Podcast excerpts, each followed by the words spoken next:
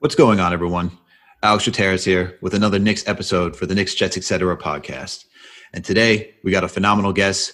We got Dallas on the pod, and we're going to talk about the X's and O's under Thibs' new coaching system. Then we're going to touch on what we could see, all the different aspects that we could expect from Thibs as a head coach.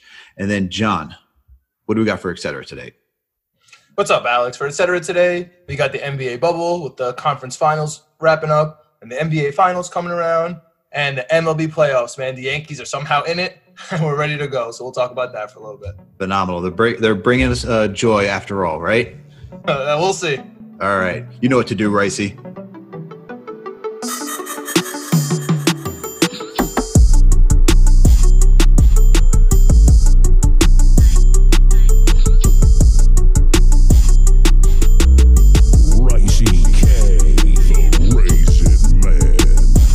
On, everyone? This is Alex Chateras here with the Knicks Jets Etc. podcast with another Knicks episode. And with me, as always, is my co host, my buddy, my pal, the man who's living the dream right now out in LA, John Malika. How are you doing, John? How's the weather out there? What's up, man? I'm in Newport for the week, and it's honestly unfair that other humans get to live like this all year round. That's all I have to say. Oh, yeah? So uh, are you moving out there permanently? I wouldn't go that far, but like waking up at eight in the morning and like it being jam packed because everyone is getting ready with their surfboards. Like just like walk over there is just such a good feeling. It's just it's just different out here, man. That is a totally different lifestyle than I'm used to. You're lucky out here, like it's a little chilly, so you're getting to get away from all this like meh weather. You know, it's hot during the day, super cold at night. I don't I don't know what to do. That's just the East Coast in general. But John, we got a phenomenal guest with us today. We got Dallas Amico, staff writer at the Strickland. Also, he's getting his PhD from UC San Diego State in philosophy. Dallas, how are you doing today? I am doing excellently. I'm actually planning on uh, uh, hitting the waves here in a little bit myself. I'm out in San Diego, so I'm going to be surfing this evening. oh, man, look at this. A guy from the East Coast goes out to the West Coast, starts to get into surfing. Look at you. I've You know- been corrupted. He knows what he's doing. I'll tell you that much. For sure. I mean, you you were smart enough to to get away from here and uh, to have nice weather all year round in San Diego. Dallas, how, how how's school and everything going? Are you still in school? Yeah, that's right. I got a couple years left. Uh, uh, I'm at that point where it's just like, you know, you got to write a dissertation. no more courses or anything. Just like, uh, uh, got to write, write, a- write a giant manuscript. So uh, it's coming, but slowly but surely. That's awesome. And you know, speaking of writing, you do a great job. Uh, great job at the Strickland. You, you know, clearly you're doing enough writing at all places right now, and I see that's like another way to get your Knicks fandom out there, where you're not keeping your head in the books. And that's what we got you on today, man. We're going to talk some X's and O's about uh, Thibodeau's system because recently you wrote something for the Strickland uh, talking about drop and ice coverage and that's Thibodeau's bread and butter for such a long time. And you pointed out that uh, you know the Celtics still run it today. They don't do a lot of it, but they still implement it into their system. So, yeah, can you go into a little bit about that? I guess like what what what do you think with Thibodeau's system? You, are you trying to say that we can still use it uh, and it's still effective, or like what's going on? Yeah, absolutely. Um, I found it kind of puzzling, actually. There's, uh, I don't, I, I wasn't able to find any articles specifically like focused on this, but um, a number of articles that I found were sort of would sort of just like, um, and podcasts as well, like I that I'd listen to. There would be dismissive comments made about ice coverage. Um, it was outdated, you know, and people would say this about uh, Thibodeau's defense. It's outdated. It's not, you know, built for the modern NBA. Um, this sort of thing. Um, I find that to be puzzling because lots of uh, really, really excellent defenses do use ice and drop coverage um, on occasion. Um, and sometimes, you know, depending on matchups, sometimes quite frequently, in fact. Um, Boston, especially early in this series, um, I didn't I didn't watch the last game uh, very closely, so I don't know what happened there. Um, but early in the series, the first couple of games, they were using ice coverage extensively, um, especially any any time essentially that Jimmy Butler and Bam Adebayo were running side pick and rolls. Um, they were using ice coverage. I mean, and this is the Eastern Conference Finals, and this is, I mean, the Celtics are widely regarded as one of the best defenses uh, in the NBA. Uh, and Brad Stevens is widely regarded as a competent, if not good, if not great, uh, defensive coach. Um, yeah, so I just I think just like from a starting point before getting into like the actual X's and O's or whatever, um, the thought that or the claim that sometimes has been uh, uh, expressed that ice coverage or drop coverage is outdated in the modern NBA um, is a little too far. Maybe it was a, a reaction or an overreaction to how bad the Timberwolves were on defense when Thibodeau was there, but I'm not sure that that was the scheme's fault um, per se.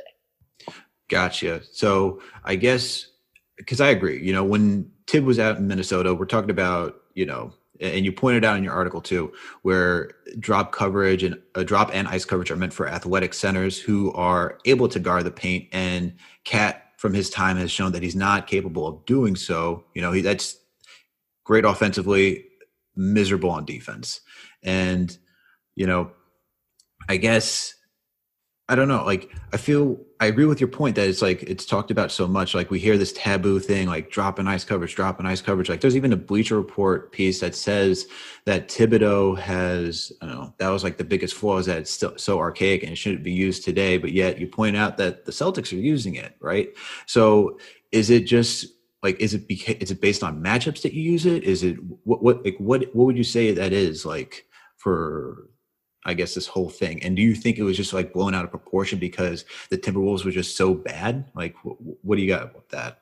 Uh, yeah. So a couple of things. First of all, um, so about the uh the bigs, um, any I mean any defensive coverage is better if your bigs are athletic. the the more ground they can cover, the better. Um, but actually, drop and ice coverage is often very useful when your bigs aren't athletic enough to get to the level of the screen.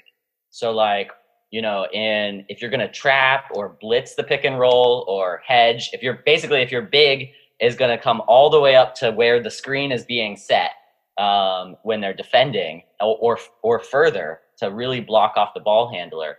That requires a lot of foot speed because um, not only do they have to get out there uh, fast enough against some guys, you know, like Kemba Walker or something, like really quick, but then they also um, if it's not a switch scheme, have to recover to their man. So um, some people might remember, like during the Miami Heat uh, championship run, not this current one, but the you know with LeBron James, Chris Bosh used to you know they would always blitz the pick and rolls, and you'd see Chris Bosh. He'd sometimes be um, because um, when you blitz a pick and roll, when you try to get out past the level of the screen, the point guard's job or the ball handler's job is to uh, uh, string out the big as far as possible. So you like basically run away from your screener because what you want to do is force that big to keep following you and get further and further away from his man, making it harder to recover. But Chris Bosh was just incredible in those years um, with his speed to recover, and that defense had a lot of length too, so they were able to um, uh, uh disrupt passing lanes that otherwise may have been open. But um, the the real point being is um, drop and ice coverage can sometimes cover for a slower footed big man because they get to sort of drop back into the paint um, and don't have to come way out, don't have to worry about the point guard so much um, on the perimeter. They just have to keep them in front of them. That's like their only responsibility, essentially. Keep the point guard in front of them um, until the uh, defender has time to recover in front uh, in front of the ball handler, the their primary defender. At which point, then they recover back to the big. Um, so it actually can uh, it can help um, slower footed. So for example, like Brook Lopez, you know, nobody is or or, or uh, uh, Rudy Gobert. These are guys. These are classic drop uh, or ice coverage defenders, um, big men who, despite uh, having slow foot speed, are able to be really impactful defenders um, uh, as a result of this coverage, or in part because of this coverage. Cool, cool. So I, I know you touched on it a little bit, but could you just go into, uh, I guess, the differences between like the blitz or the hedge off the pick and roll, as opposed to the drop and ice? Like, what is the drop and ice coverage for people who like have never heard of that term before, have never played basketball? You know, technical, just like you know, go play at the park. Um, and what's the difference between, I guess, uh, the 2019 Knicks? You know how they used to play their pick and rolls, where we're kind of just like switching everything and like uh, how it compares to the drop and ice? Yeah, those are really good questions. Um, it's it's uh let's see how we can do. It's tough to do like film stuff on uh, on a podcast. Um, Yeah. But okay, so all pick and rolls, right? They start. There's the ball handler and a guy who sets the screen, and then um, there are two primary defenders: the guy who's guarding the ball handler, the guy who's guarding the screener. So in drop coverage, what usually happens is this. Um, it's sometimes uh, longer. Uh, its longer name is drop and trail coverage, um, and the uh, this is uh, the trail essentially means that the person who's guarding the point of attack defender, the person who's guarding the ball handler, goes over the top of the screen. Um, and when they go over the top of the screen, their goal is to stay connected to the ball handler to sort of put pressure on them from the back um, or from the side to make it difficult for them to shoot a pull up three. Um, how effective that is uh, varies based on the shooter and based on uh, how connected you can stay um, when going over the screen. Um, not always super effective. It doesn't help when it's Steph Curry or Lillard. Like it's just there's just no winning, no matter what you do there. That's right. Yep, they're going to be able to get shots off against drop and trail coverage. Um, yeah. So uh, so in drop and trail coverage, the point of attack defender goes over the screen, and the big drops back towards the paint. Um, usually there will be like maybe three, four, even on some more extreme drops, like ten feet between the the screener and the big. Um, and their job essentially is when the ball handler comes around. Um, uh, uh, the screen, it's important to note since the other defender is trailing him, there is nobody in front of him, right? He doesn't have a defender essentially. Um, and the big now has both the screener in front of him and the ball handler in front of him. So his responsibility is basically to backpedal towards the rim and keep both of them in front of him. He doesn't want to let either of them get behind him. The big gets behind him, might give up a lob. If the ball handler gets behind him, give up a layup. So his goal is to sort of get big um, and keep his arms out and prevent either of them from getting deep into the paint. Ideally, when drop and trail coverage works really well, you give up uh, roughly open mid-range jumpers, right? Because you force them off the three-point line with the trail, um, staying closely connected, and then the big gives them a nice open cushion in the mid-range, where supposedly, right, those are supposed to be the most inefficient shots. Um, so your goal is to sort of force that. Range is dead. He doesn't like to hear that. What? Wait, what, what was that? Alex doesn't like to hear that the mid range is dead. The mid range is not dead. All right. when I go park, I am like DeMar DeRozan. The mid range is where I stay, and that's where I'll live. I can shoot the three though, better than probably better. No, I'm just kidding. Not better than D DeMar DeRozan, but I like to shoot the three as well. But more so the mid range. It's certainly not dead at the park. That's for sure. Uh, um, yeah. So so that's basically what drop coverage is. Um, and you know, once the point of attack defender comes around the trail, their responsibility is to fight like hell to get back in front of the ball handler. Um, and if they can't, they're supposed to try to rear view contest. You know, like uh, try to get get a hand uh, to disrupt them from behind. Um, but yeah, so that's essentially drop and trail. Um, ice coverage is very similar.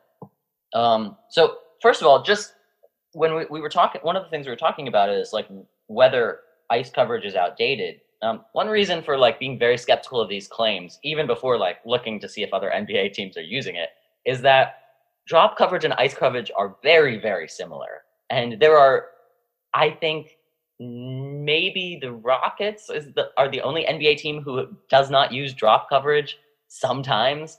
Um, and many teams, for example, like the Milwaukee Bucks or Utah Jazz, are like, um, I mean, Utah Jazz they sometimes mix things up a little bit, but um, it's almost all drop coverage. Like drop coverage is just what many NBA teams do, and many great defenses, at least um, regular season defenses, and that's a discussion to have too. Um, but so that should be that should like have bells ringing in your head, like probably ice coverage isn't that outdated if it's very very similar to a defense that uh, many, if not all, NBA teams use frequently. Um, so, okay, so ice coverage. Um, most frequently, you'll see ice coverage used against side pick and rolls. It can be used in the middle, but um, most frequently, you'll see it used against side pick and rolls. Essentially, the only difference between drop and trail coverage and ice coverage is that the ball, uh, or excuse me, the point of attack defender rather than waiting for the screen to happen and then going over it, doesn't let the ball handler use the screen. So imagine, if you will, the ball handler is running towards the screen with the ball, right? And they're about to use it. What the defender has to do, the point of attack defender, is jump out between the ball handler and the screener and actually get above the screener. So right into the path of where the ball handler wants to go. Um, it kind of looks funny. It looks like he's guarding the baseline or something like this. Like nobody's trying to get there, man. Why? Um, uh, so yeah, he he hops out and and uh, does that. And essentially, what he does is say um, to the ball handler, um, "You have half of the court to use. I will give you that portion of the court, but no more. Right? You're not getting over this screen." Um, and then, if it's a side pick and roll, um, you've you've ideally forced the defense or excuse me the ball handler back into the baseline. So now everything continues essentially how drop coverage would continue. Um, the point of attack defender is going to attempt to get back in front of his man, the ball handler, once the ball handler moves away from the screener. Um, the drop uh, big man is going to do his best to keep both men in front of him he has an advantage now. He has the baseline as a friend if it's a side pick and roll that they're defending, right? So he can force them into the baseline and use that as a third defender. Um, um, but otherwise, yeah, it's basically turns into drop coverage with the advantage that the point of attack defender um, doesn't have to fight over a screen. So it's easier for them to stay connected to the ball handler um, and contest three point shots, for example, pull up threes, um, and easier for them to recover in front of their man um, and uh, yeah, it also has um, so like when you force a ball handler uh, baseline, another advantage is that it becomes very difficult unless you're like LeBron James to hit the other the uh, the weak side corner to hit the other corner. Right, that's a long pass. You're going over multiple defenders to get it there. Um, usually at least two, sometimes three. Um, those windows are tight. So essentially, what you do is in a mid in a middle pick and roll that's guarded from drop. You know, the ball handler when they come around um, come around the screen often can hit a pass to the roll man, to the man in the dunker spot, or to either corner or wing. Right, like they have the whole floor. That's all from the middle of the floor. You can hit, you know, anybody you want. Um, ice coverage tries to shut that off by having a defender always on one of your hips. It makes it difficult to hit that portion of the court um, and especially if it's against a side pick and roll, it makes it difficult to hit the weak side corner. So you sort of limit, ideally, passing options. Um, so that's just like what is what is drop and ice coverage. So hopefully that was uh, clear enough for a podcast. no, I think it definitely is. I think. Let me see if I can just like condense like what you're you're essentially saying. So for the listeners out there, so for drop coverage, right? You're not taking away the the I guess the middle of the court for you know the ball handler to attack. So it gives the option, as you already said, to do either you know pick and rolls, dump out to the corners for a three, or just like for to even open up a mid-range shot, right? So you still have like that. The your big is dropped so far back where there's still some options, right? For ice, you're talking about you know you're limiting a lot of options at this point essentially what you're doing is you're isolating the ball handler to make a tough decision on whether to continue to attack or potentially just try to have to reset the entire play, which eats up more clock, right? And you take away the corner three, you take away like easy pick and rolls for the most part, but that's essentially what those two coverages are, correct? If that's if I'm doing it right. Yeah. Yeah, absolutely. Um, the only thing is a little harder, and I it was just me. I wasn't being as clear about this because I was talking about side pick and rolls mostly it's a little harder for ice coverage to take away the other side of the floor when it's in the if you use it in the middle of the pick, uh, like on a middle pick and roll. Um, still, it's still maybe a little more effective than drop and trail because at taking away the other side of the floor because the uh, point of attack defender is supposed to be um, you know right in the guy's hit. Um, so especially if you have somebody long like Frank, maybe uh, you know you can sort of disrupt those passing lanes. Um, but it's not quite the same as being like sandwiched between um, the point of attack defender and the big um, on the sideline, where that's like plus then the weak side corner is going to have there's going to be a defender there between right in the passing line. Um, uh, yeah, but yeah, no, that's yeah, right on all of it. Gotcha. Awesome. And I know you just got the Frank Hive uh, excited out there where you hear some a long defend. Whoa, long defender. Whoa, we got one of those. Holy crap. Frank five. uh, support support Frank, man. I hope he does well under uh, Thibs. But so now that you've gone into detail about these two defensive coverages, right? Which would you say fits the current Knicks makeup with the roster that we currently have? Or I know like we have the draft that's going to occur. We're going to have free agency that's also going to occur like two days after the draft. So this team's going to get an overhaul. Even Thibodeau himself mentioned that this is not the team that he's coaching. This is pretty much a camp. This is a basketball camp that he's coaching, which I find hilarious when someone, when you have like a professional, like, yeah, I'm hosting like a glorified basketball camp. Let's, let's do it. summer camp trying to like uh, get you to pay for your kids to come for the month. Like that's what it sounds like. exactly. So Dallas, what do you what do you think? Do you think do you think Thibs is going to use both? Like, what do you think currently would work best on this team? Uh, uh yeah, I, I expect him to use both. Um, uh, so I think um, what what will work best. So I think what will work best is having one scheme um, I mean, drop and ice are similar enough that you can you could use both of them um, without having to change too much and confuse uh, defenders too much. But I think, especially early on in the season, um, the Knicks will be best served by using one scheme and allowing their players to really, their young players, right, to really get good at it. Um, so one thing we saw happen with Fizdale was like uh, he changed schemes frequently, um, often mid game, uh, or if not mid game, every other game. And I think there was a lot of, oftentimes, really good reasons for why he was doing what he was doing.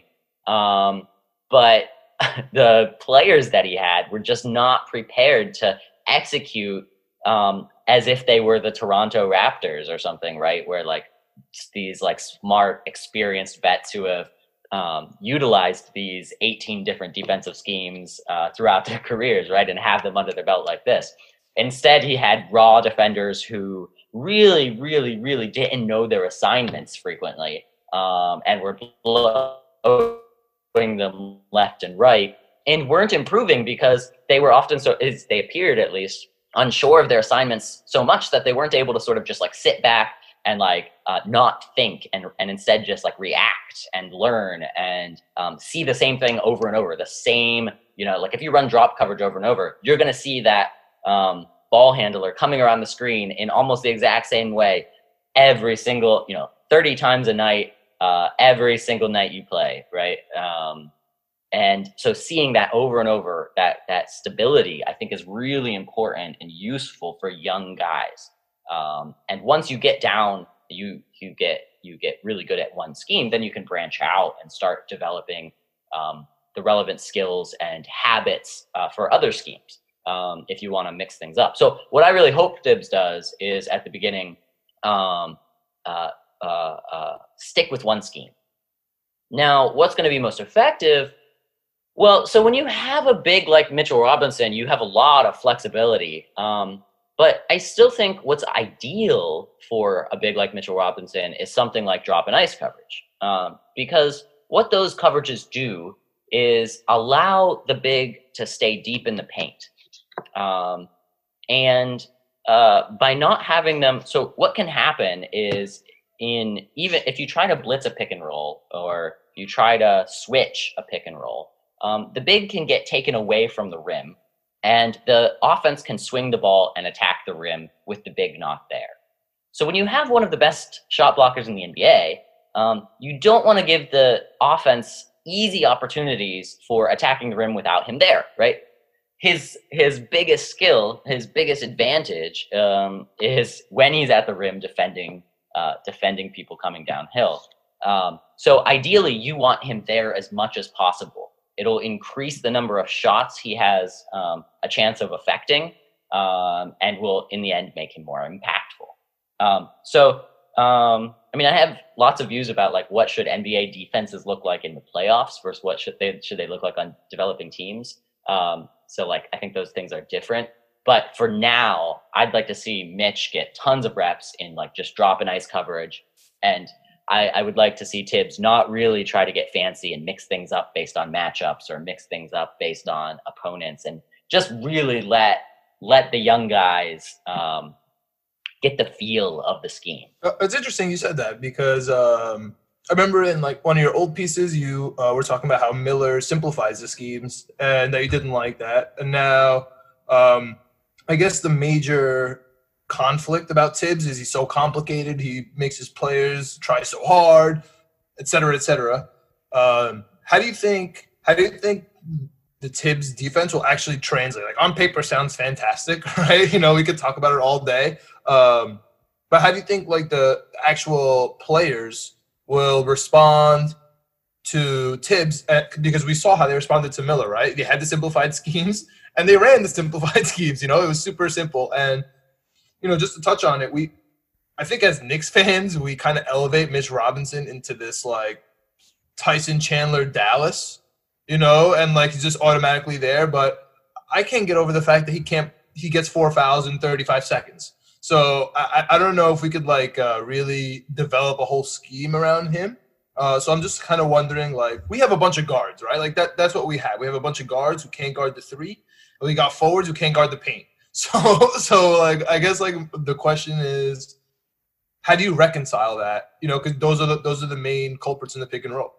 So how like how is this team or how is um, Thibs going to reconcile this? Um, yeah, yeah. So I guess I mean the way I'm thinking about it, just like from a team building perspective, is like I mean, who knows? You just mentioned the Thibs quote about like this isn't my team. This is the team I'll be coaching. Um, uh, but I hadn't actually heard that. It's really funny. Um, but uh, no, my, so like I, I guess when I think about it from a team building perspective, what I really care about at this point is like look at looking at the roster. It's maximizing the young guys. Like I really don't care too much about like um, having a scheme that fits like Taj Gibson or Reggie Bullock or whatever. Um, I want something that's going to put Mitch and Frank and RJ and Knox um, in the best possible positions to succeed and develop, um, and the best positions for us to get information about them um, going forward, so that we can make you know the most informed decisions about future contracts, trades, uh, etc. Um, so yeah, I, I really want to see schemes that are geared towards Mitch and Frank um, and RJ and Knox. Um, and, and to be honest, I actually think I think drop coverage works very well for. Um, I mean, Frank, of course, is is an excellent drop and trail coverage defender, um, and I think RJ um, RJ is uh, he can fit in a lot of schemes. He's I don't think of him as like a big plus on the defensive side, but he's competent. Um, I think it's just really hard to be a big plus as a two or a three in the NBA on defense because you affect so few possessions.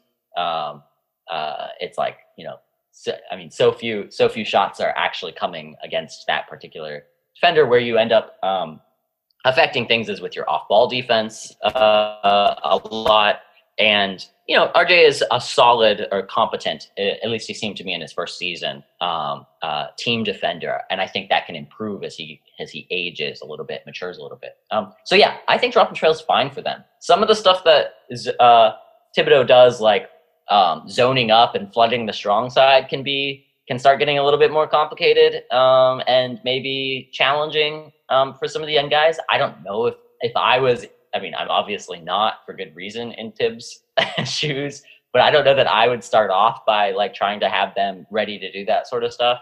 Um, uh, uh, like I said, I think I'd take the slow tack, um, the slow track, and start start start developing them with just like drop and ice coverage. Um, I don't know. What do you guys What do you guys think about that stuff? Um, I, I think no, like I think everything that you say, like I believe that Thibodeau is going to instill like a good defensive system, and even what we saw recently, right? That uh, the Knicks are looking at Okoro at the eighth pick, right? So if they take Okoro, we're we're really focusing on defense and trying to make that like the main point. And that's what Thibodeau said, right? He wants to solidify the defense. He wants to make sure we can hit our corner threes, and those are like the two main aspects about it, right? And playing team basketball, we have guys who can do that between Frank, RJ, uh, Mitch has to work on his passing, you know, and has to get out, stay out of foul trouble, and has to be able to take a mid-range jumper.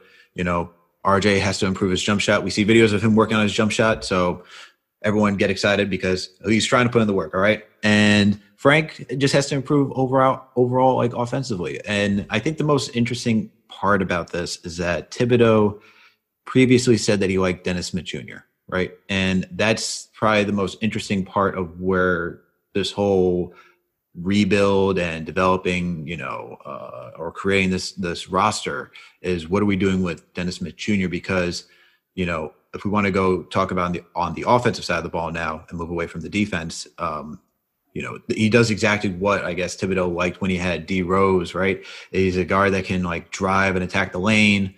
Um, Dennis Smith Jr. he's feeling it, he's on it. He can make some solid passes, kick it out. Uh, that's what you hope that he can bounce back and do. Um, yeah, when he's feeling it. I know uh, when he's feeling it. We, that's a big if, and when he's feeling it. I'm uh, with you, with you, dude. Because honestly, Morant and Westbrook and D Rose and Dennis Smith Jr. are all cut from the same cloth. Like they all are cut from the same cloth. Whether like one exceeds, you know, his expectation in the scheme or the team is one thing. But I do think, I mean, what point guard on the planet Earth was going to succeed with the Knicks these last two years? Like, please tell me. I mean, that's a that's a fair point. We even did Frank dirty for the first three years, right? So you even give him a fair shot under Fizdale, under Hornacek, uh, you name it. It just has. I literally just triggered me by saying the name Hornacek. I like he like completely like was erased from my memory of being part of the Knicks organization. You just triggered me. That that name triggers you. Derek Fisher triggers me. Okay, just think about Derek Fisher as a head coach on this team when we could have had Steve Kerr, and Steve Kerr's like not going to that hot mess, going to Golden State. Um, I don't know. Like defensively, I'm actually, but just to touch it before we go offense, defensively, I'm like pretty confident that we're gonna have like a solid team, and whoever we add, I know Thibodeau. Whether like we're looking at Vassell, we're looking at Okoro. Uh, you know, we don't know if the Knicks are going to trade back. If they get my guy, uh, Kira Lewis, who I would be happy with too. Um, and we don't even know if they're going to move up. I think moving up is a little wild. Uh, the only real option is probably trading with the Hawks, and I and I still can't figure out what we would give and what we would get. Um, and we're not getting Lamelo because that's going to have to go. You have to go all the way up to two because you have to pass the Bulls and the Hornets to really secure that. Um, so I'm expecting a wing defender or wing in general with Vassell because we, we need wings. We need wings, and even as Dallas pointed out, that's uh, it's one of the toughest areas where it to be very impactful. But shout out to CP from Knicks Fan TV. He pointed it out when uh, when when I was on there with him, and even still to this day, that you know our division has a lot of guys. When you get look at Ben Simmons, when you look at Pascal Siakam, when you have Tatum and Brown. Uh, there's a lot of guys, and you also have Kevin Durant. There's a lot of guys at the at the three that has to be guarded, and that's the biggest place to make an impact, right? So I think you know I I won't be too concerned. I know like we're still rebuilding teams, so whoever we draft, it's just going to be it's going to be a work in progress. But as Dallas pointed out, and as you pointed out, John, from like in his last piece, simplifying it makes it easy, especially when you have a young roster who can't like, um, who who who throwing a lot at like anyone, right? Like you got to start with the basics before you go get advanced. And even Dallas pointed out, like with Nick Nurse, Nick Nurse talked about how he kept it simple in Toronto and then was able to add all these layers and foundations of like, you know, that's where you get to see the box and one come out and you're like, whoa, this is wild.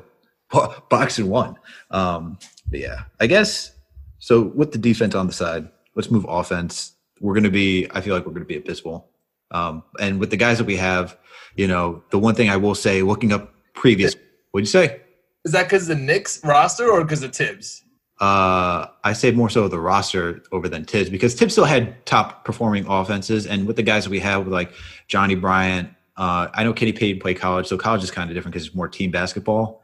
But we also have Mike Woodson, and those two guys will have to do ISO heavy play, right? So we don't really have a guy that's ISO ready. So that's where I think we're going to struggle. It's going to be more team basketball, and I guess do you guys what do you what do you guys see with because uh, we got the lob threat in Mitchell Robinson, and we know we want to make RJ a playmaker. So do you think we can have like RJ as uh, a true on ball like handle uh, ball handler, getting it to Mitch or just making plays to everybody? Those are that's, these are like the key guys that we got to rely on. So what do you guys think, Dallas, John? Uh, I, yeah, I don't know if you want to go first, John, or oh, do you think that? Okay. Um, uh, yeah. Good. So there, there's a really interesting question that um, I think comes up from uh, what you just asked. So um, personally, I think um, the outcome where RJ becomes a like a, a primary or like you know an on-ball offensive creator, um, I think those scenarios are few and far between. So I, I, mean, I just I don't see it as like a really likely outcome for RJ Barrett. Um, but there's a really interesting development question. Um, you'll you'll notice that like as we talk, like most of the time, um, these sorts of questions about like what sort of how we should run, use our, our how the offense should look, um, how the defense should look. In my mind, right now, as a as in if I'm thinking of like you know the Knicks, I'm not thinking like how can we win games or how can we be the best on the court. Everything in my mind is like how can I how can we maximize uh, our assets for the future? How can I make RJ the best player in the future? How can I put Mitch in the best position to succeed? How can I get the most information possible about the young guys so I can make more informed decisions going forward?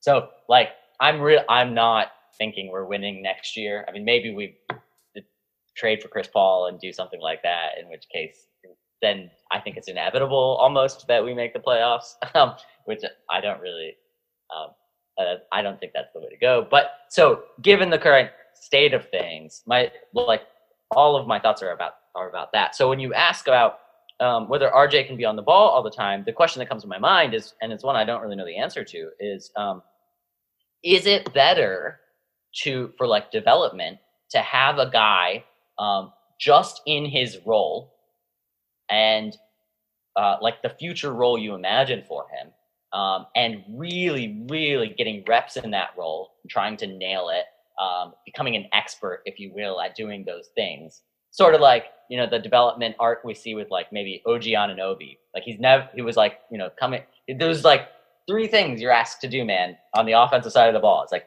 you space the floor, right? You swing the ball, you drive and kick. Literally nothing else, right? Don't don't don't be trying to create if you get stuck on the, you know, like you swing, just swing the ball. Don't, don't no, no dribbling, right? Um, and we've seen him make, you know, massive progress. So one one school of thought would be like, all right, put RJ in the role you see him in the future. This sort of like maybe secondary playmaker, um, playing off somebody else, taking advantage of advantages that have already been created uh, by a lead a lead ball handler, um, or uh, uh, and, and, yeah. Anyway, so there, that's one sort of school of thought. But another school of thought is um, closer to, I think, the sort of um, at least question that you are asking. You're asking, should we just like put them on ball, right? Um, so that uh, one school of thought would be stretch these guys, right? Like put them, challenge them, put them in these. They're not going to be in these roles in the future, but maybe by being in them now, it will give them um, maybe more confidence, maybe some extra skills that they otherwise wouldn't develop that can be useful when they scale back into their other sort other sort of roles. Um, so you might think like, well, one skill that's super useful in uh, if you're going to be like a an OG Anunoby driving kick player is being able to um, pick out the open man when you're driving to the hoop. Well, you know, one way you'll get a lot of reps doing that is if you're the official playmaker on a team, right? Like if you're the primary, um, you're constantly going to be driving to the hoop and trying to make right those reads. So it you might be able to develop some of those skills by having extra responsibilities. I don't know. So what do you guys think about those two sort of styles of development? Playoffs. Playoffs. the Knicks right now. Um, I, I I definitely agree with you about the the whole RJ Barrett. Uh, I kind of like question mark being on the ball uh, where I'm going to disagree with you is where I want to see him. I think that we kind of tried this RJ Barrett at point guard thing last year because, well, we didn't really have another choice. And I, I think it's actually negatively uh, negatively affecting his development rather than like adding more skill sets. I think it's um, not sharpening what he's really good at. And I think that's what we have to do. Um, every every good NBA coach, like if you like Spoelstra, for example, he takes whatever his players are good at and he just makes them do that thing, right? He's not gonna, you know, he's not gonna like make uh Adebayo like bring up the ball. You know what I mean? Just because Adebayo's good and he's been doing really well. You know what I mean? Just like he's he just he puts everybody in the right position. And for me, that's not RJ's position. He honestly, to me, I don't know if this is gonna trigger Alex, but he kind of plays like Red VanVleet to me. Like he like RJ RJ is a VanVleet. He's giving me a face. RJ is VanVleet, and like he needs a Kyle Lowry. You know what I mean? He needs an actual point guard to like play off of. And then what's really interesting about the offense that uh, Alex was specifically uh, bringing up, because he always talks about Mitch Robinson as the you know the, the lob guy, like the Tyson Chandler. But if RJ Barrett could figure out how to run the the pick and roll as a shooting guard, you know, with a power forward or with Mitch Robinson, I think that would be really where we go to the next level as a squad and RJ Barrett in his game. Because if we're like relying on a normal offense, like with a point guard and just like, you know, swinging and like running a normal offense, and then all of a sudden we could just dish it out to RJ and he could run like smooth pick and roll, you know, when, when we are stagnant, like that's the dream. Like RJ Barrett bringing up the ball, standing there for three seconds at half court, and then passing the ball away. Like there's already 10 seconds left on the shot clock, and we don't have a play going yet. You know what I mean?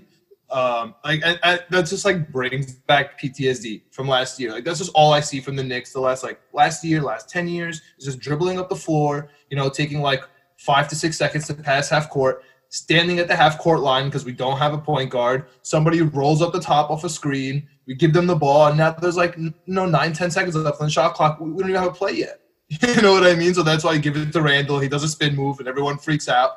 or you know, you give it to like Frank, and he takes a bad mid range and then we don't have anyone to kick it out to. Like that's the stuff that drives me nuts. RJ, if he could just like drive to the hoop whenever he can, or you know, pop it, you know, have that you know fire stroke that we kind of see in camp that he's working on, which kind of looks a little bit different. Uh, I, I don't know if uh, you guys noticed it. Kind of his hitch looks a little gone. He kind of looks really smooth uh, with the left. So I, I, I don't know. I kind of want him to be the DeRozan. I guess I guess that's my that's my ceiling for RJ. Like if you could just be DeRozan with a sort of pick and roll, that'd be good. I don't really see him as a I don't know D Rose, right? Like a like a slasher. Like I, that's just not his. I don't want him to bring up the ball. That's just my opinion on the, on RJ. So I just want to clarify with the whole RJ being uh VanVleet. You're not talking about skill set. You're talking about just needing a guy to be able to play off ball, right? Because that is. Yeah, not- I mean he's not as good as VanVleet, but you're gonna tell me RJ is is not VanVleet his first year out of Wichita State. I mean, uh, it's not that. I don't think it's that comparable. I mean, the Raptors are 11 million times better than the Knicks. So you just it's hard to like figure out how good a point guard is when he can't pass anyone. Like he's passing to Reggie Bullock, dude. I think I think that's to- two totally different skill sets what we're talking about. But I, I, can agree with that. He has to work off ball. He can't be a prime. He can't be the primary ball handler. I can I can agree with that. I think for I think the two train of thoughts that we're talking about that Dallas has brought that Dallas has brought up, whether you have the guy be an expert at that one at those traits that you're good at, like uh, the the Raptors do with uh, OG Anunoby, or if you push him to be, you know, kind of like um, like a switchblade, right? And try to like figure it out and try to like expand like on all these roles that maybe you're not comfortable with. I think it also is based on the construction of the team, right? If we just have these guys, unless like we have everyone that can be good at something to make them go forward and still be like a competent team where we're not getting blown out and stuff like that, sure why not just have them uh, be good at that one or very few things that they have in their arsenal you know and they can play within their envelope but if they if we don't even have that, right, and we're just like, well, we got to figure out to do something like night in and night out. I think there that's where you start saying, look, the where, where we at at this point where we have to expand everybody, right? So everyone like get comfortable. Like we know that Mitch, right, is good at the lob. We uh, we already explained that he's good defensively, right? But people are asking for him to take jump shots, right? So if that's not in his like, are we going to be asking? Like, I think we should ask him to expand that arsenal because that's necessary in today's game, right? I think what we ask these guys to do is based on what is necessary in today's game and not asking them to go too far out. I think it's nice. It's going to be a nice balancing trick between both of them, having them utilize their strong skill sets while also getting them to expand. Because another thing that we're asking RJ is to be a secondary playmaker, right? This is where he really needs to expand and be that guy if we're going to have him as a founda- foundational piece. So if he's not necessarily good and he's not good with his right hand, like dribbling. Like he's very good with the left, and he's very difficult. It's very difficult for him to even go right. You just see like his body is just like it's not fluent enough where he can go to the right and finish on the, with the right.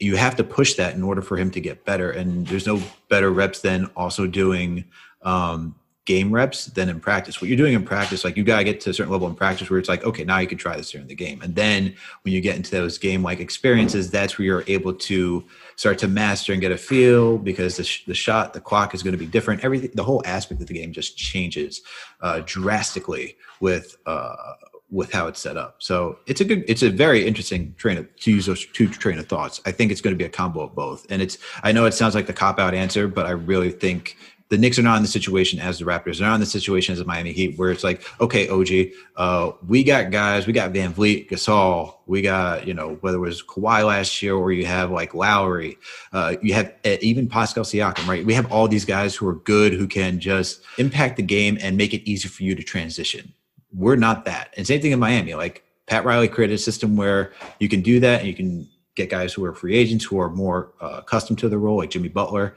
It's probably gonna be both with the Knicks because we don't have that right now. So I don't know. What do you, do you guys agree with that? Do you guys think? What, what do you think? I mean, I guess I'll go, I'll go back to you, Dallas, since you brought the two train of thoughts. What do you think? Uh, what do you? What would you like to see the Knicks do? And whether using your two train of thoughts, or do you think, are you gonna like hedge with me and say it's gonna be a combo of both? What are you feeling? Yeah, um, I mean, I think I think the point you make about like the Knicks just so like if you want if you want to put RJ in uh, the secondary playmaker role, um, one really helpful thing would be to have a primary playmaker. um, that makes it a lot easier to put him in that role. And yeah, um, unless we end up bringing a Chris Paul or Fred VanVleet or DJ Augustin or something, some somebody like this in. Oh, you're trying uh, on with uh, DJ Augustin. That's the last name he wants to hear. Good. He just went from Chris Paul to DJ Augustin. hey, you know, we're talking about like cheap one and one sort of deals, that competent point guard play. I don't know. Um, yeah, I don't mind DJ. I don't. He's not like he's not like uh, he's a, a low average starting point guard in the NBA, but um, he's you know right down there in the probably the twenty to thirty range for who's who right now on the Knicks would be Frank would be the best starter probably, and he would be like maybe like the fiftieth best point guard in the NBA or fortieth or something. You know, like he's not nowhere near the the the level of Fred VanVleet, or I mean, excuse me, of DJ Augustin. Oh, for sure. Yeah, no, totally. And um, I mean, I, there is Elfrid Payton on the team, so I mean, you could go that way. oh, yeah, I always forget about him. I just assume he's gone. I don't know. Oh man, Elfrid Payton. That's right. That guy. Yeah, who's like who loves to miss people on pick and roll. Even though I love Elfrid Payton, but he's just he he runs the pick and roll and then just doesn't pass it. So I don't really understand his whole deal. But yeah, Dallas, I, I hope you remember what you just said because when DJ Augustin is in in the game starting for the Knicks like mid March and we're just dying inside, like I'm going I'm going to bring this up. I'm like, you guys wanted this, like you guys asked for DJ Augustin, here he is. The only thing DJ Augustin can actually shoot a little bit. What um needs if he's going to be on the floor, he needs to be on the floor with like a well spaced lineup. Um, and like the lineups we are throwing him out with, with like Randle and RJ, and oh, it was just uh, there was like w- maybe one shooter in the lineup, maybe. Um, yeah, that was that's you're never gonna get competent play uh, out of. I mean, I already I don't think I think of Elfrid as like he puts up numbers, but I don't think that they're really like useful, valuable numbers. He's just like a he dominates the ball a lot, and so it makes it the case that he gets a lot of assists because plays often end with him passing the ball because it's like, oh, shot clock's getting low, so I'm gonna you know pass. Somebody's got to shoot, and NBA players are pretty good at shooting, so um, a good number of those go in. And he does he makes some fine reads, but I don't know. I don't see him as like ele- elevating other guys' skills. Um, I don't see him. Yeah, he's not. He's not like a complimentary player. Yeah, I, I mean, I agree. I mean, this is we're gonna. This is not like the Elfrid Payton just like tear down over here, but you know, the one thing that he does he can't do is just shoot the. Th- if he can shoot the three, that's we're talking about a totally different player. Um, oh yeah, because you might be talking to the number one Elfrid Payton fan here. I mean, I, I, was like screaming for Payton. I loved him Orlando. I know he's a Scott Perry disciple. Like I was ready for him to come, and I was honestly expecting way more from him with with a nothing team because that's what he did in Orlando, and he did pretty well. And the whole new the whole new Elfrid Payton with the with the haircut, the short haircut, is just a new guy. It's just not not not the old Elfrid Payton of Orlando. Honestly, I don't know what it is. Yeah, totally. I mean, the thing with Payton, right, is those numbers are they're empty, just kind of like when we had D Rose on the Knicks. And sorry for triggering anyone out there, but it's just like you get a lot, of you get a lot of numbers. You're like, wait a minute. It's like when we had D Rose, and it was like he had 18 points, but how did we lose by like 15? What the hell's going on here? Like it makes no sense. But no, with Payton, the other the thing with Payton is that he'll look people off. He looked RJ off. He gets a Randle. Randle will do his thing and whatever, just like turn the ball over by having like all five defenders back. Here comes a spin move.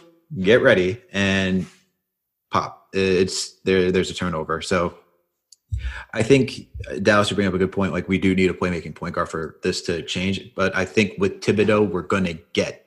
Uh, there's no way Thibodeau can run a guy, run a team without a veteran point guard. Someone he tried Kris Dunn, uh, I believe it was in Minnesota, um, and for his first his rookie year, and he he can't have like a new guy or like a young guy, and we're expected to either take a wing or point guard. So he's not going to work with us like a, a raw new guy and be like, all right, because he's the extension of the coach, right? It's going to be minimum DJ who's played with him.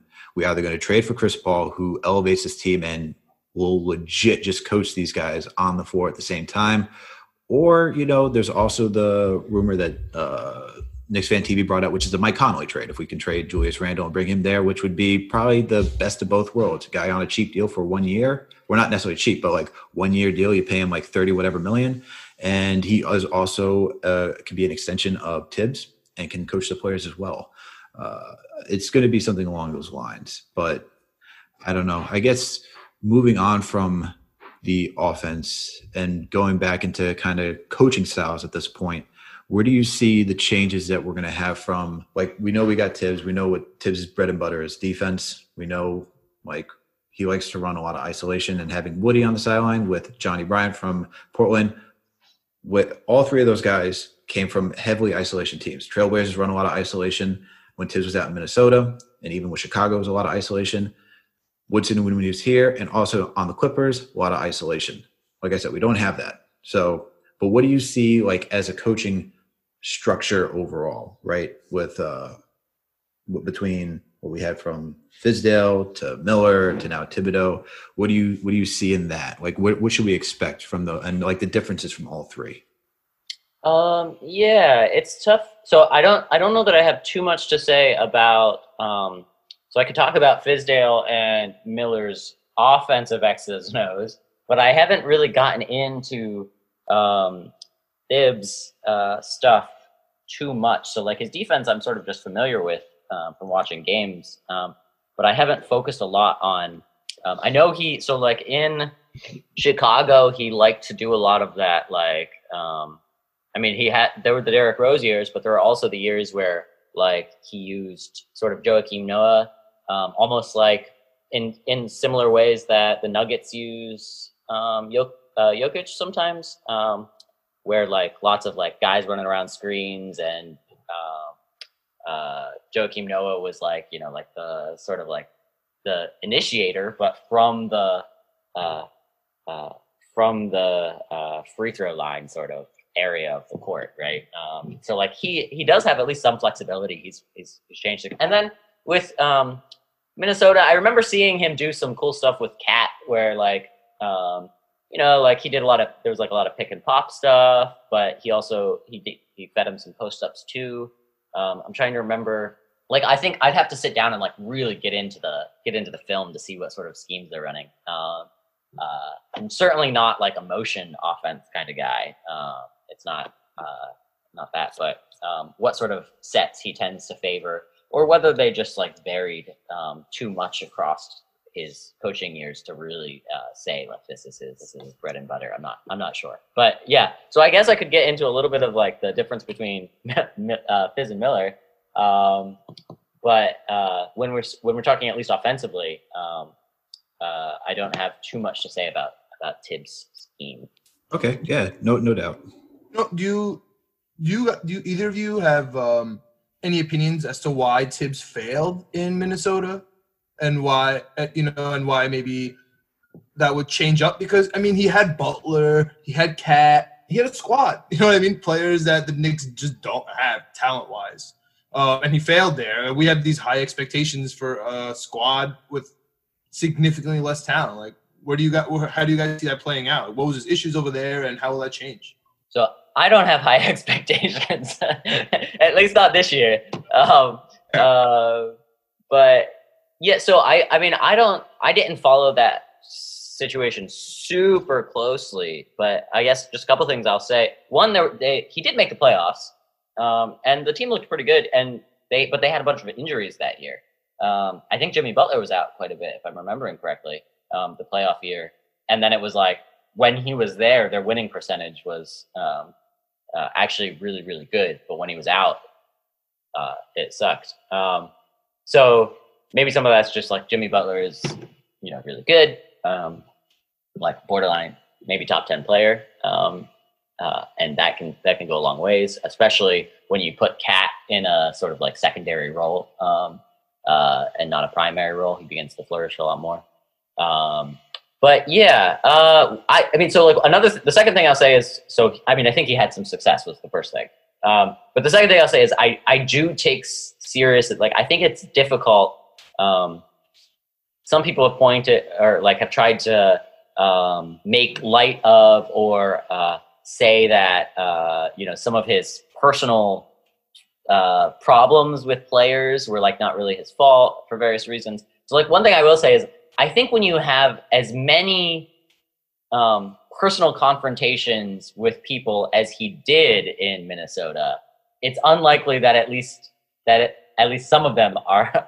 or it's it's highly likely that at least some of them are his fault, um, or that he played some role in them, right? Like um, there was confrontations with ownership, there were confrontation. I mean, with uh, some uh, uh, reporters, there were confrontations with players there were like there was like bad blood in lots of places.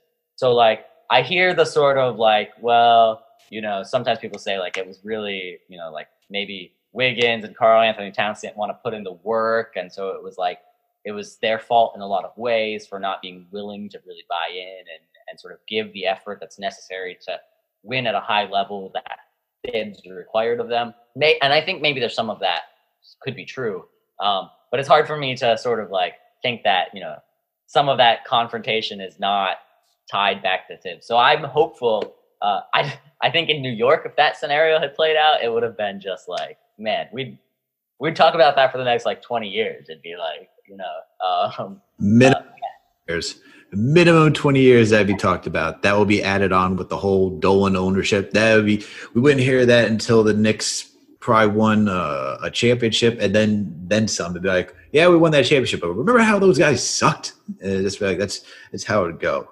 Um, I like that you said when the Knicks win a championship. it's good. Look, man, the the probability of odds, it's out there, so it's gonna have to land in the laps at some point. wow, Alex, that that optimism from Alex regarding the Knicks is unprecedented. But all of a sudden, the world's gonna change. The Knicks are gonna be good. Is that gonna happen for the Jets too? What's happening right now? Uh, the Jets, not so much. Not until not until Gase is fired. Um, but yeah, so I guess I guess moving this whole conversation along then with you know Thibodeau being the coach coming in, where do we like who do you see who do you see striving under Thibodeau? Like who do you see like fitting this roster and like do you is there anyone like off the, off the top of your head like as a free agent that you think he should like make it a make it a you know a primary goal to add to this team to to take them to this like somewhat in between competent rebuilding level? I'll, I'll go first. I I honestly why why I asked about the Thibs uh, Minnesota KAT Butler situation was because personally I think that him being GM was a little bit too much for him and being the coach like he just wasn't cut for that. Um, and I was kind of wondering I don't know if I missed it personally or if there was like already like an outspread rumor about the Thibs KAT relationship. Because I have this weird, weird, weird feeling that KAT is he has an insane contract, right? And he wants out of Minnesota. but he's he's there for he's there for a really long time. So I'm not going to be surprised if Thibs gets KAT to the Knicks because we are the Kentucky Knicks. All right, we are the Kentucky CAA Knicks as it stands, and we have Thibs. So like, it just feels like perfect fit. I don't know what we would we'd have to get rid of to get Towns, but if you're asking me who I think fits with Thibs, it would be Towns, in my opinion. I know he's agent though, so I know it doesn't like really answer your question, but I, I, I just I if there's one guy, I just feel like I'm not gonna be surprised if I wake up one day and it's like Knicks traded for this X, you know, superstar and it's completely random. I, I have a feeling that's gonna be KAT. Yeah. I, I, before I touch on that, and sorry for overlooking your question about uh Thibs' failure in, in Minnesota, just because I don't know how many times could we go around this this bush and just like discuss like how did it fail? It's like we know it was like he got a lot of power in minnesota. There's very few guys who can be gregg popovich or if we're going to go to football be like a bill belichick to do both the uh, operations standpoint and then be the coach. That's a lot of responsibilities. It's a lot of things that you're managing like from an administration level and as well as a coaching standpoint. Like you're telling me that you can work out the books, work out trades, figure out who you need, and discuss like how to do scouting. While at the same time, you're talking about player development, implementing X and O, X's and O's, resting guys. That's just that's just like that's just the bare minimum. Just like that whole thought process, right? It's major. Like one of the many reasons why he failed. Also, as Dallas pointed out, like his relationships with like everybody is just you can't. You know, this is I, I actually legit just wrote about this for Hoops Habit. It's you can't you can't have uh you can't have you can't be abrasive. There, there's a level of being like there's having like high expectations and demanding a lot out of your players, but you cannot be an abrasive personality to uh, to the extent where it just is detrimental to the team, right? Like guys got to keep their egos in checks, and that's why I think that there can be some success having someone with like Johnnie Bryant, uh, you know, uh, uh, Kenny Payne, uh, Mike Woodson. We're talking about three guys who, like everyone, even the beat has been going on about saying, like these guys relationships. You got you got uh, Wes in the building, you got Leon Rose in the building. All these guys, what they care is about relationships, and then we can go down throughout the entire like front office staff between Perrin, Zanin, whoever. Uh, it's all about relationships. So I think having a lot of people to offset that one guy, you know, will make it work. I think it will make it work, and I think they're going to have to talk to him too because that is his guy, so they can be, you know, Wes Rose Thibs is his guy. Uh, that, that's their boys, their boys, right? Um, so I think they can go heart to heart and have that conversation. With now the addition of like who can help this team be better, I am not that high on KAT come to this team. I, I there is there an opportunity? Is there a chance? Yeah, him and Kenny Payne. I think all the other coaches that we hired, there's a chance. There also has to be show like some uh has to be some like visual like some recognition of like growth as a team before that even happens unless the timberwolves are just that abysmal. There it's like at least i go to play for my childhood team and i'm back home near jersey. And you know you know heart my my condolences to KAT and his family after losing his mom and maybe want to be close to his family who are back out in jersey you know. Those are all like realistic things to think about. And I, I, I get that point, but I think the actual like realistic values that we see is like one, we keep bringing up throughout all these podcasts, whether it's now Dallas, whether it was Chris Persianen or now Chip Murphy, we all talk about DJ Augustin, who played for uh, Thibs. I think that's going to be like a valid addition. I also think, you know, someone like maybe Gallo would be also good for this team to create some uh, floor spacing. Uh, I know people say Bertans. I'm not really high on Bertans because for a guy who's a place of four, he doesn't really rebound and do much else than shoot. But I, I think definitely Gallo definitely like a solid point guard. Whoever we can get, minimum is DJ Augustin. Um, I really like to get Jer- uh, Jerami Grant on this team after his performance in the Nuggets. I know people are just like, we can throw him the bag and try to get him over here. That would be like that would be great. He plays solid defense. He's really developed as like an offensive player and he can play. You know, he's a small forward, but he's tall enough where he can play the four. He was guarding LeBron. He was taking on AD. He was he was doing everything. So I think those type of guys would definitely help uh, Thibs, and the Knicks would just have to be comfortable throwing bags for Grant, um, and not not so much Gallo, uh, and not even really DJ Augustin. But those are some guys I would see. Dallas, is there anyone like from that whole market, and even maybe even draft? Like, like I know we have Okoro, like that's out there in Vassell, but is there anyone that you see? Um, I mean, I'm a giant Grant fan. I love him uh, deeply. I was a, I a Syracuse fan sort of growing up, so um, uh, into into that from from way back when. And he also is just like the style of player that I really really enjoy watching. Um, smart, tough defender, and then like the guy who he's he's like toolsy on the offensive side, but it takes him a while. But he starts getting it. The pieces are coming together a little bit. Um, the shot's looking pretty good. Um, yeah, no, I'm a big fan of him, um, and I think he's especially if he uh, retains. Let's um, let me see. I uh, see what what did he shoot from three this year? It was it was quite good, right?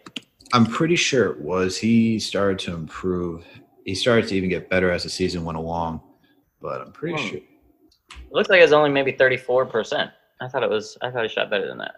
I mean, oh no, he's at 38 percent. Yeah, that's above. 38.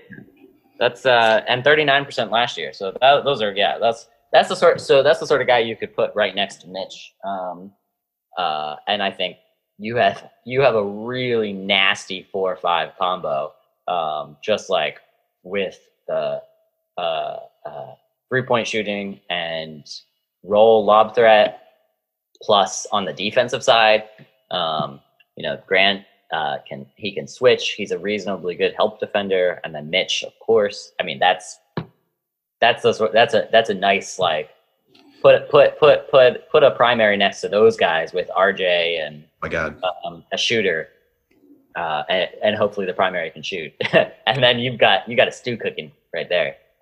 That's interesting. You think he's going to opt out of his uh, nine million dollar contract? He has a player option this year. I mean, it depends on like the status of like the cap, right? But he's definitely earned more money than nine million. I mean, unless he really wants to stay, unless they really unless the Nuggets are really like, hey, we want to keep, we want to make it like flexible to keep everyone around, like bring Millsap back, you know, because Millsap, I believe, is also done this year. Um, the they'd have to read, they'd have to like promise him like, hey, we'll give you the bag the, the following year if you just take it because we need to bring Millsap back because he Millsap too on the Nuggets, and we're going to touch on this later. Really adds to that Nuggets depth and uh, just like their whole entire like that's a that's a fun team. I, I love the like sad to see him out, but Millsap adds another dimension of like a passing big. So they'd have to do some sort of negotiation. But I think Grant, depending on the salary cap, uh, would opt out, try to get more money. Vote for Millsap, best jersey in the bubble. Definitely. um, but yeah, so Dallas, uh, anyone else that you see like uh, that you see, or is there anyone like in the point guard, or not really like feeling like too many, or is it like just too hard to like figure out uh, who would be added? Yeah, so I mean, I think um, there. Uh, this is not like an original idea to me. Um, I think um, Ashwin has been one of the people uh, at, at Schwinny Poo. if you, I'm sure everybody knows. Oh, Schwinn. Okay.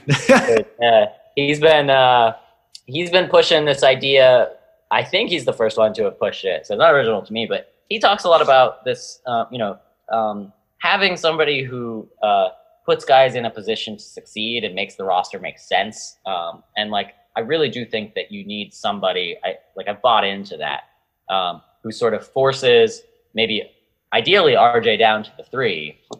Um, I think and um, uh, is able to sort of like run the offense capably so that the uh, young guys we have can get reps um, in so this goes back to the you know the, the two philosophies we were talking about earlier. But so they can get reps in um, the positions that they'll be in in the future. You know, I'm imagining that Mitch will be a much better lob threat if he actually gets some lobs to practice. Um, you know, uh, like if he had somebody who could uh, reliably hit that um, hit that pass. So I'm a big fan of getting somebody who's fairly competent, but on the other hand, I'm not a fan of trying to get like a Chris Paul type or something like this because um, I mean, there's lots of reasons why I'm out on Chris Paul. I love Chris Paul is one of my favorite players. I love uh, deep, big, big, big Chris Paul fan. Um, and five years ago, I would have uh, done a lot to have, have, seen him on the Knicks. But now at this point, um, yeah, the it's just uh, I think it's a really bad decision. He's going to make us too good too soon. Um, and he's on a contract that's likely to lose value that we won't get anything back from. Um, and the on-court value that he will provide is gonna it's gonna make us good enough to put us um, uh, or make our odds of getting a high pick in this next draft, which is supposed to be one of the better drafts we've seen in a long time. Um, uh, which you know, young talent would be really nice um, right now. We desperately need it. Um, he'll probably make us too good uh, uh, uh, to really have a good, or to, or it'll decrease our likelihood at getting a good pick. Um, uh, so you combine those things, and I just don't see that like the value that he provides on the court by putting guys in their right positions is like that much greater than what you get from like um, a DJ Augustin uh, sort uh, sort of sort of sort of stopgap, um, such that it's worth giving up that likelihood at a higher pick, such that it's worth committing to a contract that is likely not going to be movable. It's not super long, um, but still, and such that it's worth giving up an asset or two for um, at this point. When Chris Paul is also not the type um, uh, that's going to be attracting any free agents like at this age, right? Nobody's going to come play next to Chris Paul um, for the next five years because he's not going to be playing for five more years, right? Like, yeah, but I don't know. I've, I've been seeing. Uh, I don't know if this is like a, a national rumor, but I think that Chris Paul is going to end up on Milwaukee. I think that Giannis uh, needs a point guard, and I think that they have the pieces to just move him straight there. Uh, nice, easy deal. I, I agree. I don't think that people are lining up to to sign with Chris Paul like long term. I don't think he's going to be necessarily right for the Knicks, but I he does fit perfectly like with a superstar. Like I think he I think he could Milwaukee. I think if he was on Milwaukee this year, they would be they, they would be way better in the playoffs, obviously. But I think they actually could have been over the top. Like they could have been in the Western Conference Finals. Uh, I mean Eastern. In Eastern Conference Finals. Sorry, I'm I'm too wrapped up in yesterday. Yeah, Eastern Conference Finals. yeah, no, no worries, no worries. All right, no, I, I, I agree. We do need a, a, playmaker to do it. I just don't know who it's going to be between Chris Paul, John's nightmare, Fred Van VanVleet, where we throw him the bag too too much money in the bag, uh, or John's other nightmare, just DJ Augustin. So you don't really have a lot of options, John. So just accept DJ Augustin at this point. This is my life as a Knicks fan, man. It's either take a take a mediocre point guard or take no point guard. That's just how it's been. So I guess I'll go with mediocre, but I'm not going to be happy about it. Yeah, well, we'll see what happens. We'll see what happens. We have to wait for free agency and the draft to go by, and then we can see what happens. But you know what? Let's conclude the Knicks portion of this podcast right here, and then go on to our favorite portion, etc. All right. So we'll be right back after this break. All right, and we're back for the etc. portion of the podcast. John, what do we got for etc. today? What's up, Alex? And for today, man, oh man, what a crazy game in that Western Conference Finals to end with LeBron just taking down Denver, man. What do you guys think of that game? It was wild. I was I was kind of sad. I really wanted the Nuggets to do it. In my like I in my brain, it was like the Lakers are going to do it because LeBron can't just deny LeBron. And then, but my heart, it was like I wanted the Nuggets. I, I really wanted to see another three-one like come back just to be like, what the hell is going on with this team? But we didn't get that. We got the Lakers going to the finals. Uh, was after like ten years, I think someone posted, and Laker fans are just going wild. Yeah, try being a Knicks fan, all right? Uh, before I hear and you're like, it's been a drought. It's been too long. When you've had uh, Shved and uh, you know Langston Galloway is like your your guys, and I don't hate any of them. Not saying I hate any of them, but that's when we were running with. Like, come back and just don't even talk to me. Just don't. Knicks, man. Let's just let's just let, let's just stay happy for like four seconds. But LeBron is LeBron is, seems to be the the king of the gentleman sweeps, right? He's just every every series is just LeBron and five, LeBron and five, LeBron and five. This one he kind of switched it up. He didn't do he didn't lose game one. Um, but what did I mean? I uh, Jokic, man. I love Jokic. I know that Dallas mentioned him uh, during the Knicks portion. But I mean, I would do anything for somebody like Jokic on the team, but that's a pipe dream. What do you guys think about Jamal Murray? And and and do you think that he's going to? I mean, obviously, we you think he's going to keep excelling, but do you think this whole Denver squad, the way it's uh, made, is with Murray and Jokic, is going to actually be like a, a a contender in the West for years and years to come? Um, I so uh, on the one hand, I want to say I want to say they have uh, all of the talent to do so, um, but they're not. But the West is so deep, right? Um, and so like Denver, um, it's easy to look at like, oh, they made the Western Conference Finals and think think like I think you know people start talking about them as this future team, but it's also important to remember that they were. Uh, I mean, by all rights, they should have been out in the first round, or I mean, you know, against Utah. Utah should have beat them. Um, they were up three one. Uh, it's highly unlikely that a team loses when when up three one, and then LA should have beat them as well. So like, I don't view that. It's not like they're dominating and giving me lots of reason to believe that they're significantly better than a number of other teams out in the Western Conference. Um, I think like that Clippers series. I think if you run that back, like if they played the seven game series a hundred times, I still probably think the Clippers win it more more times than the Nuggets win it. Um, like I don't think this Nuggets team is better than that Clippers team. They're really good, um, and I think they're like right on that precipice, or like you know, right on the edge of being um, perennial contenders. But I I do think they need they need um, maybe a third like a third player or Jamal Murray to like some of this like absurdly hot shooting has to really really stick. And I think it's just that absurdly hot shooting is it's too hot. Uh, yeah, more of a bubble thing. But it, but one thing uh, I, I, wanted to mention was during the pod you were talking about that lob pass across the court to that corner three. Murray had the nicest pass to that corner three in like the last two minutes of the game yesterday, where I, I don't know why it just stuck in my head. When he threw, it. he like held the follow through for the pass, like like he just you know, and and and the three missed, but that I think that was like a huge. Uh, I mean, that was a nail in the coffin once the Denver missed that three. I forgot who shot it. Was it Grant? I think it was. Uh, I, I think it was Grant uh, who took that three. Um, but you think the Lakers? Uh, you guys think the Lakers? This, this is it? Like Kobe year, LeBron. You know, like this is it for the Lakers. They're gonna take down the East no matter what. Yeah, I feel that way. I feel that it's going to be just Lakers do it for Kobe. You know, maybe this will might be. I'm not saying LeBron is retiring or anything of that nature, but this might be the last year LeBron gets a championship, and we just now carry this all out like on a silver platter, being like, you can now have the true argument of like LeBron's the greatest, compare him to MJ, and have that debate for infinity. You talk about uh, a tribute to Kobe, where the year that we lose Kobe, RIP, um, condolences to his family. You know, now that we have like the Lakers do it in his memory, 24, 8, whatever, that goes up this year too. I feel like it's all written for the Lakers to do it. And if the Heat or the Celtics win, it's I feel like it's just a classic, just like if the Celtics win, it's just like classic matchup.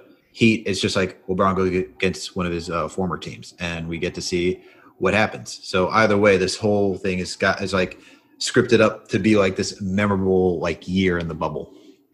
That's how I feel. Yeah, I don't know. What do you feel, Dallas? I I actually think Miami has a could be could be LA. I don't I don't think that they're they would be favored. Um, but I mean, Miami beat so Milwaukee wasn't playing maybe as good as they played during the regular season, but my, Milwaukee is a championship caliber team.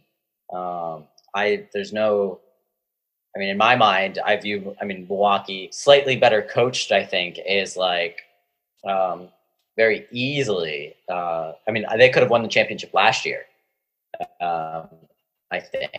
Um, and and I think they were really close to winning it last year.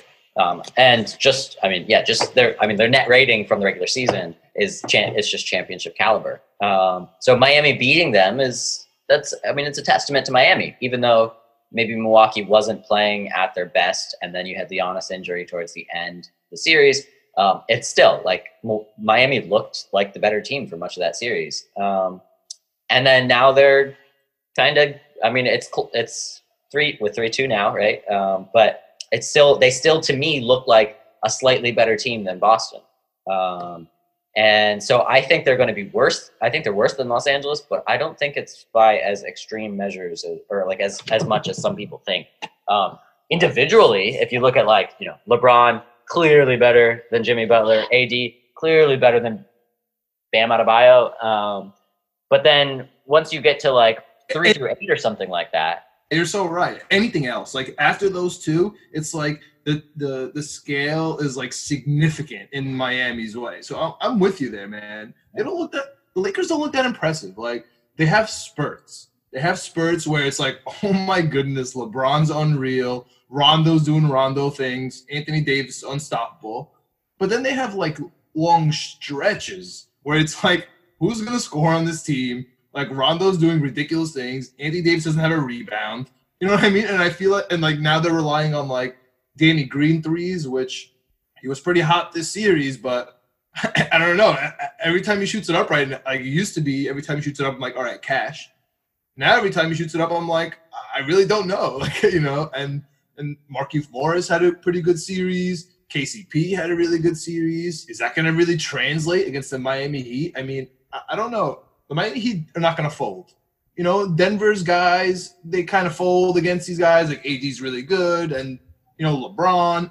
I don't think Miami Heat can care less about LeBron and AD like standing right there in front of them. Like they're just like we're faster, we could shoot better. We have Spo who knows everything about you, LeBron. He knows your weaknesses, he knows your strengths, and I think that's one of the most underrated uh, ordeals about this about a Miami uh, Lakers championship. So, video guy, man, he's been watching videos, you know, for for Miami for like 30 years, and then when he had LeBron, became the coach and think about it. How many coaches do you know that could last on? Even like all the coaches, like he only brings his guys. He has separate things, but Spo Spo made it through, and, and, and nobody ever said a bad thing about uh, Erik Spoelstra as a coach. And uh, those kind of guys, they tend to figure out the weaknesses of especially their own players. Like LeBron's on that squad for years. He figured out his weaknesses and how to like minimize them.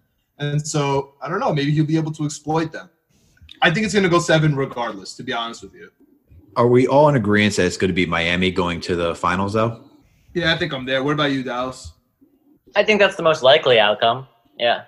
I think it's pretty hard for Boston to come back. Like Miami has them like in their grasp right now. I know they haven't really necessarily been on fire, but they've been keeping the games competitive at least the last uh, two games. But I, yeah, I mean, I shouldn't poo-poo the Celtics. I, I, I do think they're really good, but to be honest, when you have Theis on the court and you're like and you're like in crunch time, or if or if Kemba Walker's not being cardiac Kemba, I, it's just hard for me to see it. I think Tatum is carrying this team though.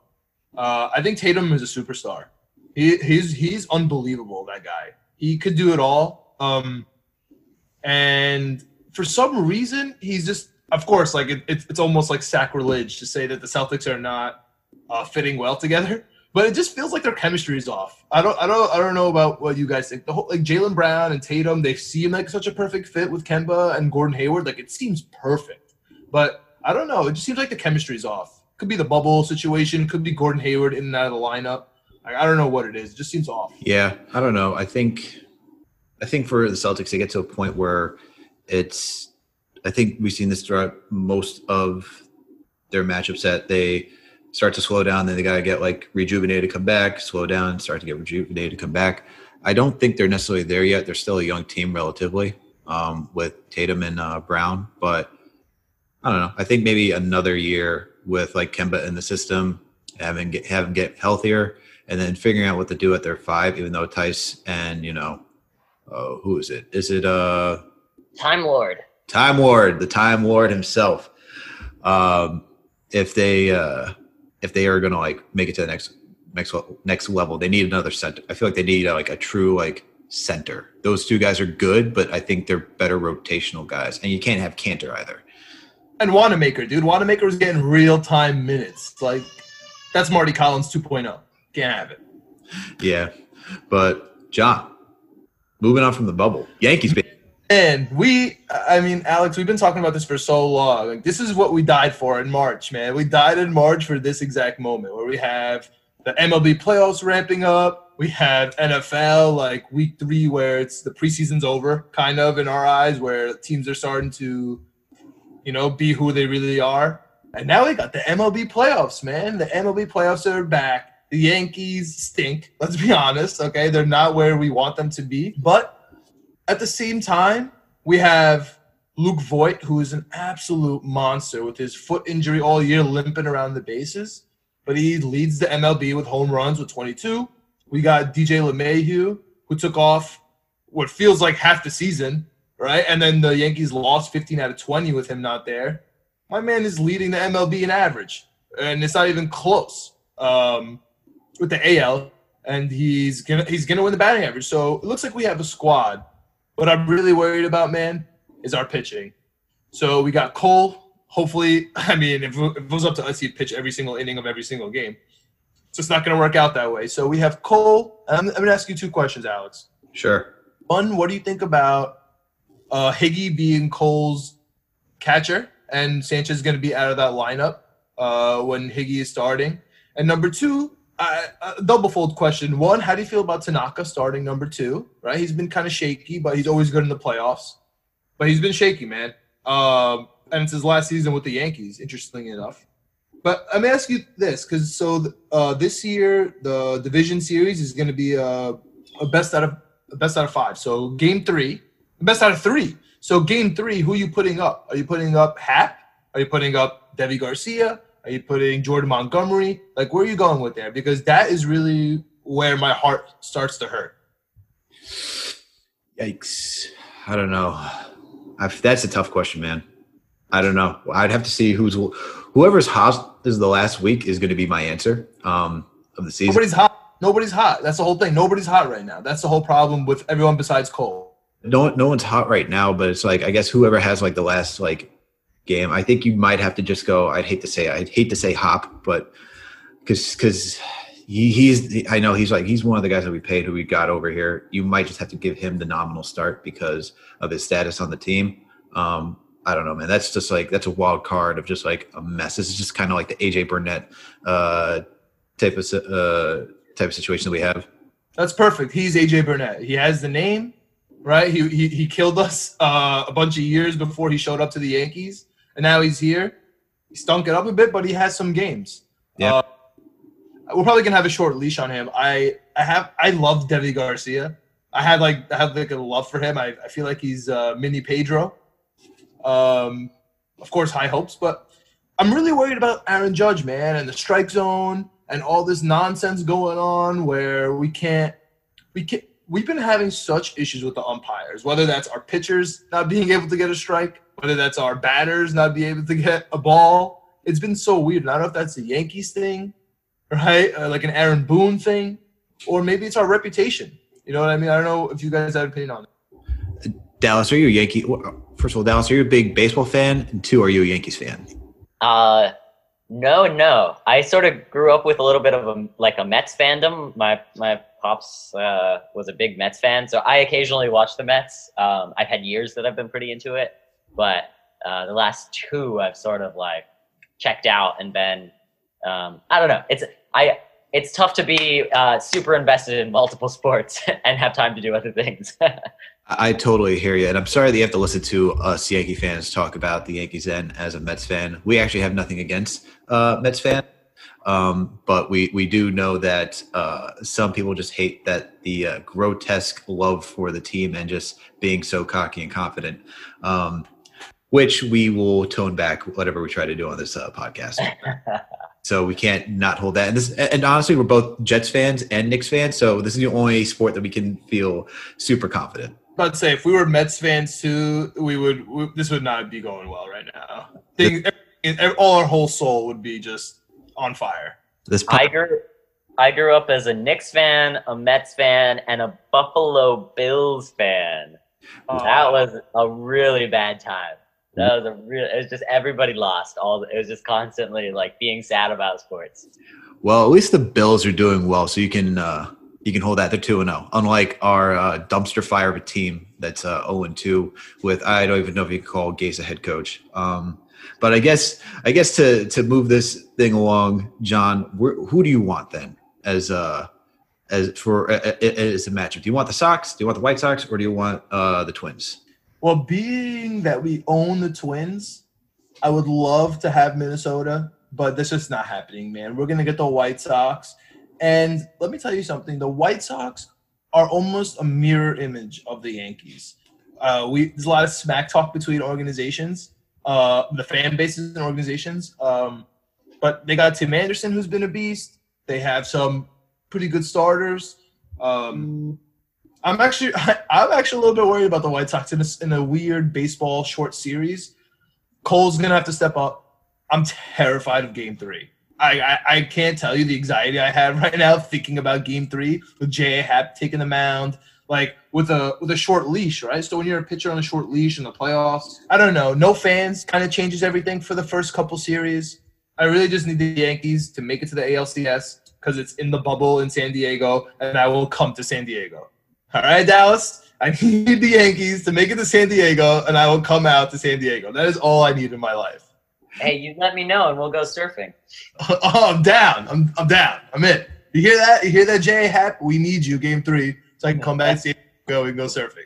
Write write it down. I guess I'd have to go for myself. I'd probably have to go. Uh, I guess I feel in Minnesota. Like the only concern with Minnesota is that they're really good at home. They only got six losses at home. They won 24 games. So if we got to face them at their, let's see, at, we would have to face. Yeah, we're gonna have to face them in the on their home turf twice. That's that's that's tough. At least with the White Sox, you could potentially. I mean the uh, the the there won't be any traveling for the MLB playoffs. It'll only be in one stadium. So the home is just going to be the the inning thing. So like bottom of the ninth, top of the ninth. Okay, so but where are they? So where are they going to play then? So the Yankees have packed their as it stands right now on September 27th when we're recording this. The Yankees have packed their bags. We have their our last regular season game with Clarke Schmidt on the mound, uh, and we don't know where we're going. We honestly have no idea. So that's a, that's where that's where it is right now. But we're going to be on the road. So we're going to be going to whoever has like the better records, uh, field advantage. Then don't give me Minnesota. Give me give me the White Sox. Give me the White Sox. I'll take I'll take the White Sox because they're they're middling between home and away um, for both. So I'll, I'll, I'll take that gamble. That, that's where I was saying. All right. Well, that, that I mean, we, we could wrap up the episode on that, but I'm just gonna throw it out there right now that I am terrified of, of Sanchez, and I I'm scared that he's gonna be A-Rod in the playoffs, and I'm not happy about it. So I'm just gonna throw that out right there. Oh man, I mean, I'm more worried about his defense, but such is the life as as being like I guess Yankee fans, which is not as bad as being Jets fans. Which we're gonna now, since this is Sunday, it's 2:46. We're gonna have to watch this game at four o'clock, so that way we can give you proper Jets coverage for Friday's pod. But I just want to give a big thank you to Dallas for coming on the pod and talking X's and O's and breaking down uh, systems. Um, Dallas, tell the people where they can find you. Uh, yeah, you can find me at the Strickland. I right there on occasion. Um, I I'm super busy, so I don't do it as much as I would like. But um, there's an enormous amount of great content there. Uh, we just sort of like started the website up, so if you haven't checked it out, um, just go check out the Strickland. Um, and then on Twitter, I'm at Dallas Amico underscore.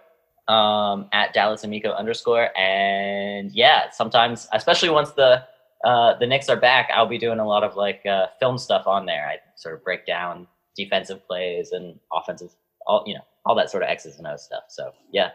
Um, awesome. Well, thank you again for coming on. And for people who don't know what uh, the how to find the strict one, it's the strict dot land.